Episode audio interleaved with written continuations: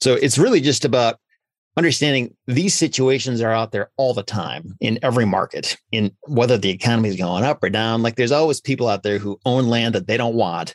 And if somebody just shows up and makes it easy for them, they'll do it. But what they're not going to do is put a for sale sign in their own yard. They're not going to call a realtor. I don't know why. I mean, that's what I would do, but a lot of people just won't do it unless you show up and make it super easy.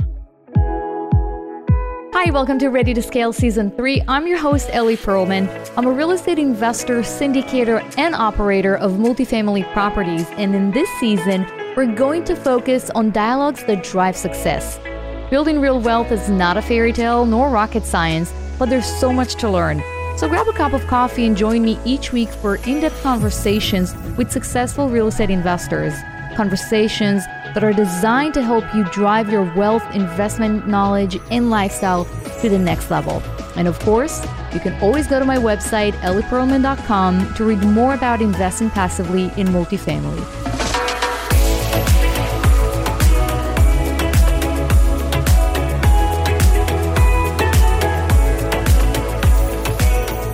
Welcome to another episode of Ready to Scale. I'm Ellie Perlman, your host, broadcasting from Providence, Rhode Island. And today, believe it or not, it's actually sunny, so I'm happy. Today on the show, I have Seth Williams with me, and he's the founder of RE Tipster. He founded it in 2012. He's the host of the RE Tipster podcast, and he was featured in Forbes Bigger Pockets, and many more very interesting publications.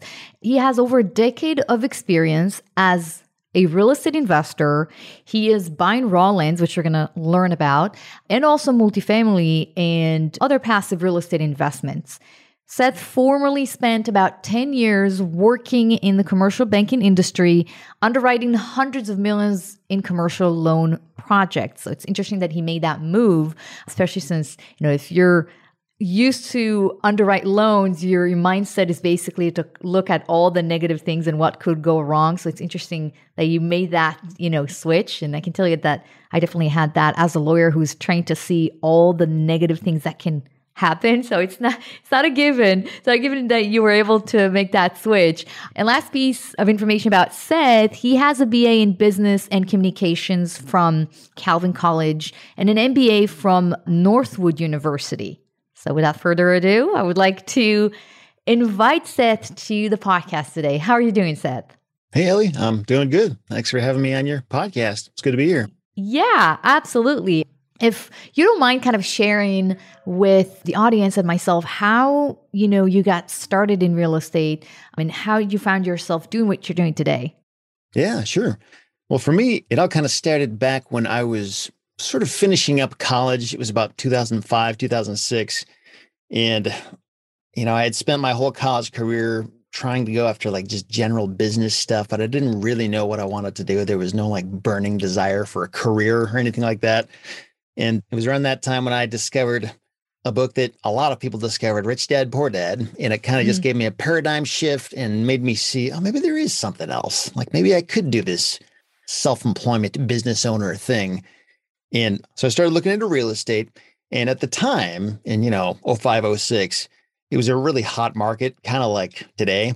And I just spent so many hours trying to find deals on anything that would make sense, that would cash flow as a rental property or a house flip. And like I couldn't find anything. It was super frustrating.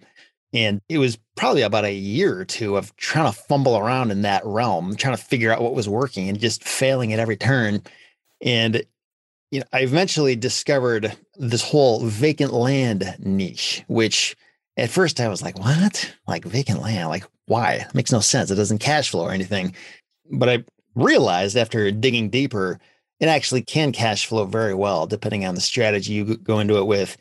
And really, the whole thing that makes it work is the ability to buy vacant land for a very, very, very low price, like just a crazy low price. Like 10 to 30% of market value was the, you know, typical offers that, that I would be making. And when you pay that amount for anything, any kind of asset, whether it's a car or jewelry or baseball cards or whatever, you know, when you're in it for such a low amount, it's not that hard to relist it and sell the thing for more than you paid for it. And because land, it was just dirt. It was a very simple type of property. There were no houses falling apart. I didn't need inspectors to go in and check things out. I could do most of what I had to do online from like Google Earth and other, you know, due diligence services. And yeah, it just has turned out to be a really good investment strategy over the past, man, well over 10 years now that I've been doing it. And yeah, it's, it's all about just finding highly motivated sellers and knowing where to get those lists of people and what to say to them and how to put deals together. And you'd be surprised. Like, there's lots of vacant landowners out there who are just super apathetic. They own their properties free and clear because they can't get conventional financing on it anyway. And you know, you make these really low offers. And a lot of times people maybe they inherited the property or they bought it 20 years ago and they haven't seen it since then. They're just apathetic. Like they don't really care. And if anything, they sort of see it as a nuisance or a liability because it's a mm. tax bill they have to pay for something they're not using. So when you show up and you give them an easy option to just get cash and take the problem off their plate, I mean, don't get me wrong, a lot of people say no. It's not like everybody says yes, but you know, when you send out thousands of mailers to people, all you need is a few people to say, yeah, let's do it. And it's all worthwhile and you can make some pretty good money. That's interesting. And thank you for starting the conversation on the asset, you know, part of our conversation, talking about, uh, you know, raw lands. It's interesting what you said. I want to talk about, you know, refer to one thing that you mentioned that it seems that when it comes to land, unlike multifamily, single family homes, or maybe even, you know, other commercial types of real estate, it doesn't look like owners have that emotional attachment. It's a land, so it's much easier to separate from it because you don't see something that is built on it. You don't interact with tenants. There's no story, you know, that can connect to you. So I'm interested in hearing kind of maybe one or two stories of how you were able to step in and, you know, recognizing a certain opportunity and taking advantage of it, not in a negative you know sense of the word because you help you know the owners to get out of you know owning something that they probably didn't want to get some money and move on and you got a land that you can later do something profitable with.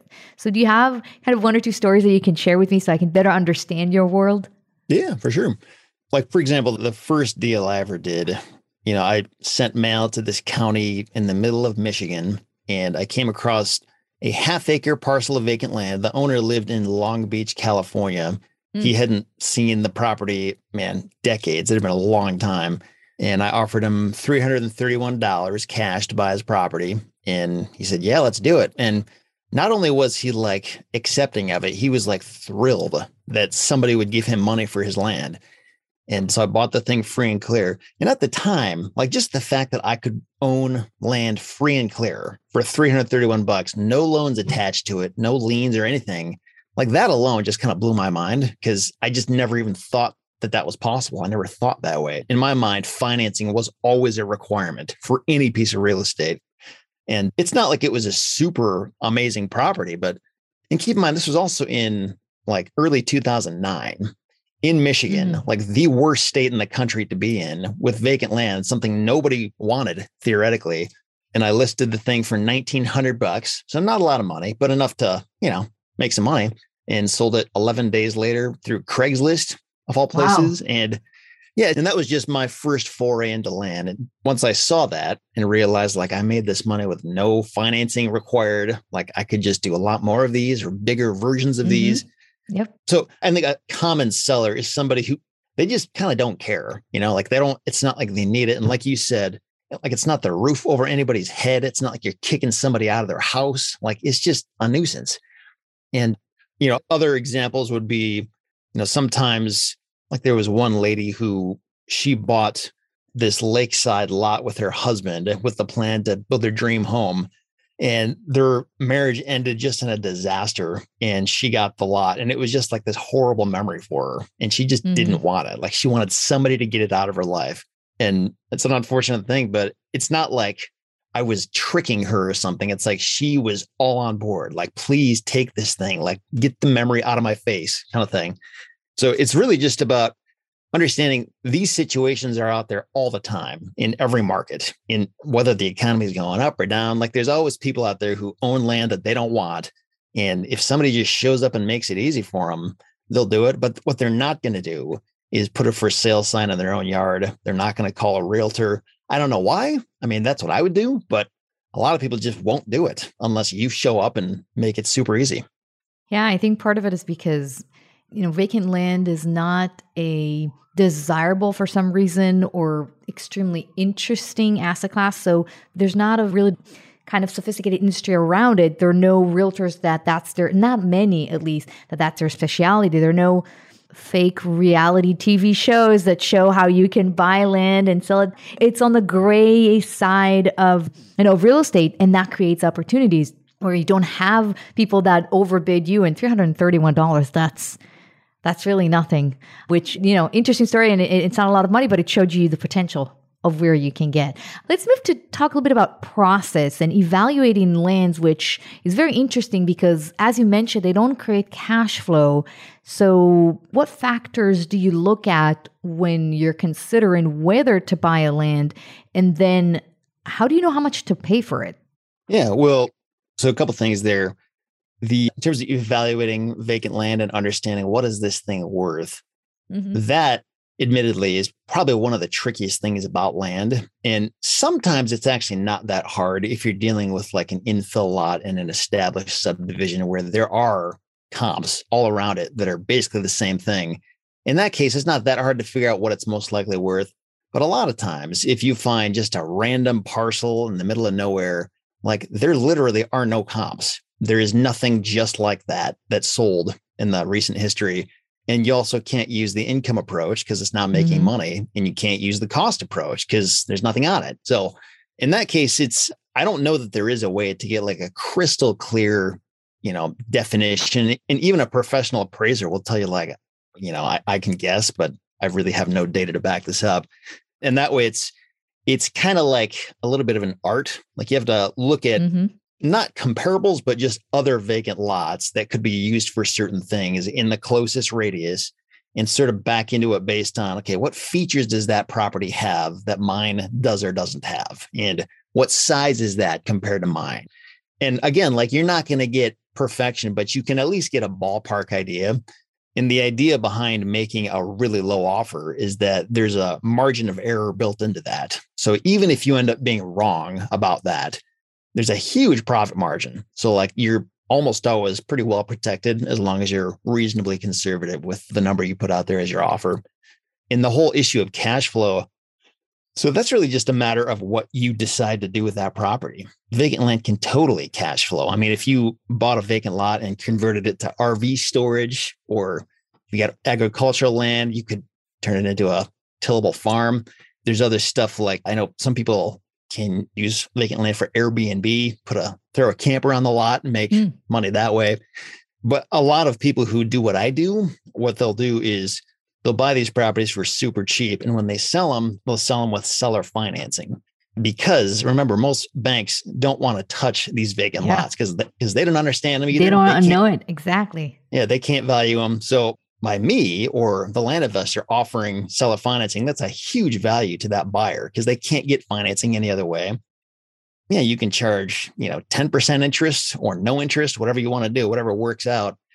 And you basically just collect payments on that over the next three to five to 10 years, whatever you work out. And it's not a source of cash flow that lasts forever because eventually it's going to pay off, but it's sort of like a rental property that they own and so they're not calling you with their problems because in their minds, they're the new owner.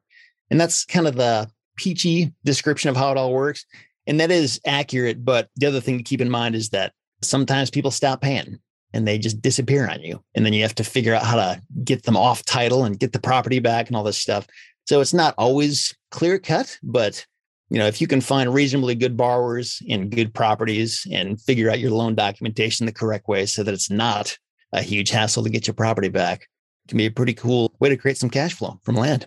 Interesting. So you're basically flipping them and creating an arbitrage of it's an opportunity there when you buy it at X and you sell it at X plus one, and you're not only creating that profit on the gap of the value of, of what you bought it versus what you sold it, but also you're getting interest and profit as a land as basically the the lender. You're becoming the lender. So you're the seller and the lender, which is interesting. And I'm happy that you touched on that aspect because it leads me to the third part of our conversation, which is about the strategy of purchasing assets without debt. And as you mentioned, banks don't know how to underwrite it. And if they don't know, or lenders, and if they don't know how to underwrite it, they're not gonna, they don't know how to assess the risks. So they're not going to lend you the money. How did you, when you started out, how did you come up with the money? Obviously, you know, $331, I can imagine that you can come up with that amount. But when you're, we're talking about larger deals, larger lands, how can someone who wants to get into that business can you know bring that cash you know especially if there's no seller financing that is available yeah well when i got started i had 3000 bucks so i didn't have hardly anything and that wasn't easy. I mean i basically had to be very meticulous about everything. Like i couldn't afford to make a whole lot of mistakes. I would suggest having more than that these days like 5000 10000 would be great. But just you know it is possible to start with a very small amount. Just understand it's you don't have a whole lot of margin for error in those cases. But ideally a person will have a little bit of cash at their disposal just to get their direct mail sent out and start contacting people. But if you don't you know another way to do this would be and you could partner with somebody who does have cash and you could you know split profits with them or arrange some kind of profit distribution with them you could also you know, if you do have home equity, you could get a line of credit. You could get a business mm-hmm. line of credit in some cases, which basically what it comes down to is, you know, getting the financing based on your own personal credit worthiness and lendability and that kind of stuff.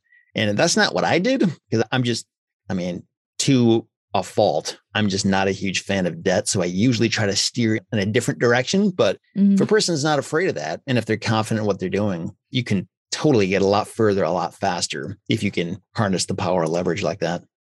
Can you elaborate a little bit more about what you just said about the fact that you're not a huge fan of debt? Is this going to prevent you from taking a 70, 75 percent you know ltv loan and buy a larger lot if that money was available what is your kind of vision and thoughts about debt when it comes to investment properties yeah, not necessarily. There's actually a lot I bought earlier this year that was zoned residential. I just got it rezoned to commercial. Mm-hmm. And what I'm hoping to do is develop a self storage facility on that, and commercial mm-hmm. financing will be a part of that. So yeah. it's not like I'm just vehemently opposed to it, but it's kind of thing where I I just want to be really sure about a thing. And if I end up being wrong, like I don't want it to destroy me. Like I want, which like banks probably love this about borrowers when they think the way I do, where it's like, it's got to be a sure thing. We can't be messing around with something that might not work out, which, you know, that that hurts me in a lot of cases. That makes me walk away from stuff that could have been great because I'm so, you know, opposed to that kind of risk. But yeah, basically, I just, in my mind, I'd rather have the loan to value be a little bit lower just so that I've got more skin in the game. Like if something does go south, it's not as huge of a burden to take it out. Like the payments mm-hmm. are lower, that kind of thing. It's just a more conservative approach in general. So got it. Yeah, it's just kind of just my personal philosophy, I guess.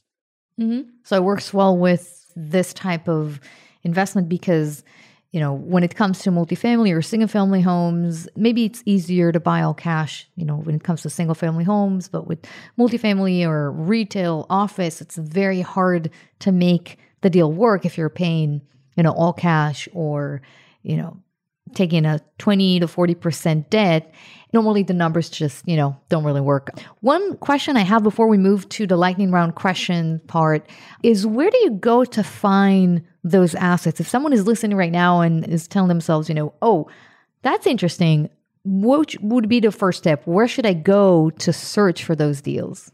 What would you tell them? Like to find the vacant land deals? Mm-hmm. Kind of yeah.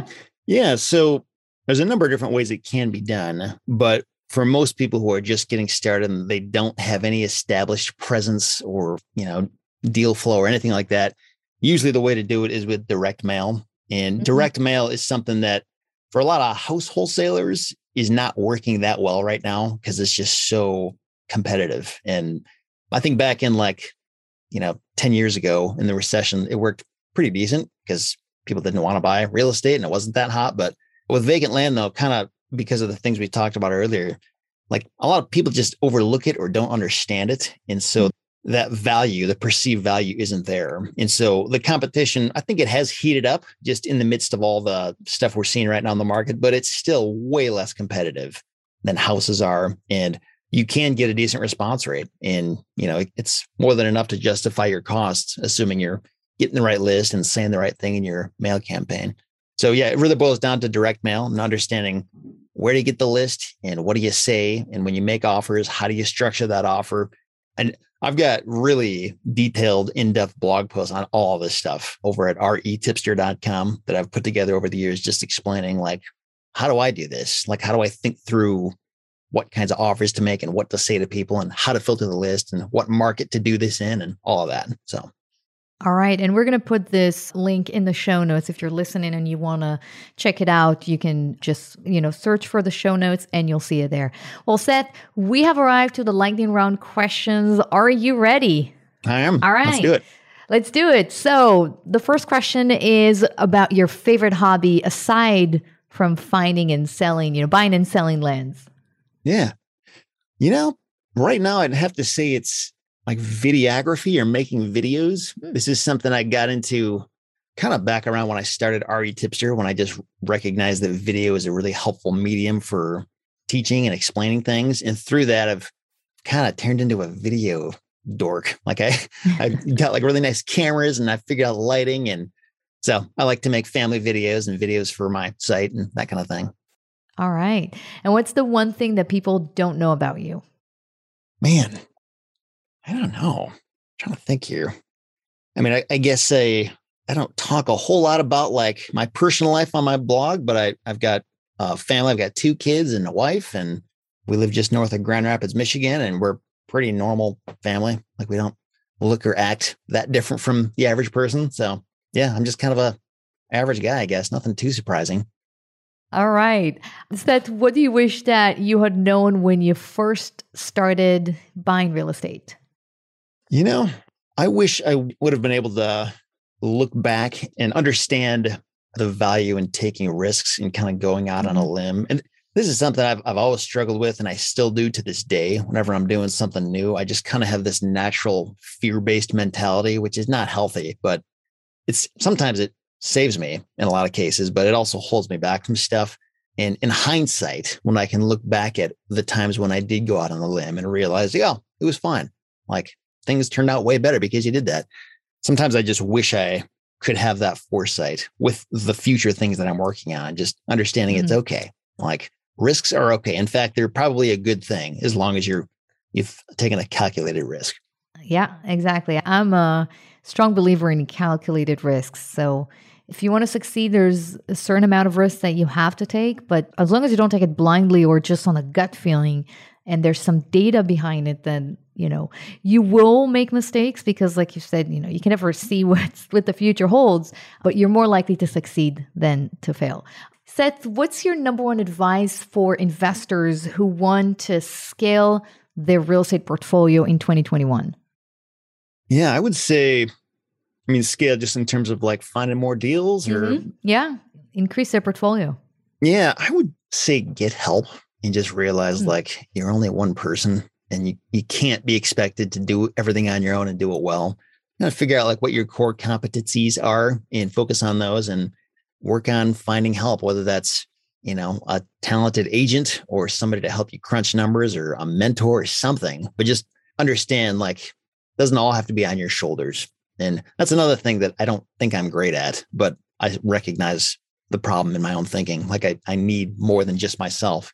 I can only do so many things well. Mm-hmm. Yeah, absolutely. All right. Seth Williams, where can people find you if they want to get in touch with you? Yeah, on pretty much every social media thing. So you can just search for Seth Williams there, or you can check mm-hmm. out retipster.com. That's like the main blog where I just have brain dumps and put all, all my thoughts and information and learnings out there. All right. Awesome. Seth, thank you so much for your time. I really, really appreciate it. You bet. Thanks for having me. Absolutely. All right, guys, that's it for today. Be bold, be great, keep pushing forward, and I'll see you on the next episode.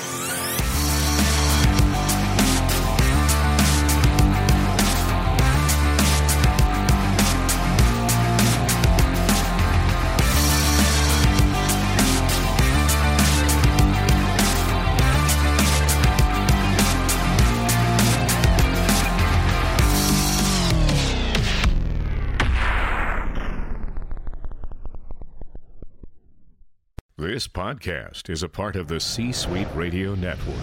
For more top business podcasts, visit c-suiteradio.com.